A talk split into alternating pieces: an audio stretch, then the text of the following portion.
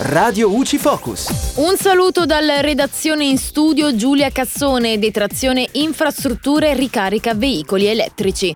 Attualmente la legge non prevede alcuna detrazione per l'acquisto di una stazione di ricarica portatile, è invece possibile detrarre le spese sostenute dal 1 marzo 2019 al 31 dicembre 2021 per l'acquisto e la posa in opera delle infrastrutture di ricarica dei veicoli alimentati ad energia elettrica, inclusi i costi iniziali per la richiesta di potenza addizionale fino ad un massimo di 7 kW. Inoltre sono detraibili anche le spese per le opere strettamente funzionali alla realizzazione dell'intervento.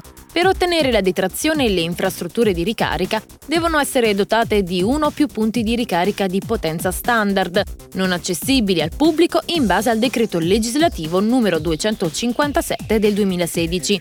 Si ricorda infine che la detrazione si applica anche alle spese documentate rimaste a carico del contribuente per l'acquisto e la posa in opera di infrastrutture di ricarica sulle parti comuni degli edifici. E dalla redazione tutto, al prossimo aggiornamento. Radio UCI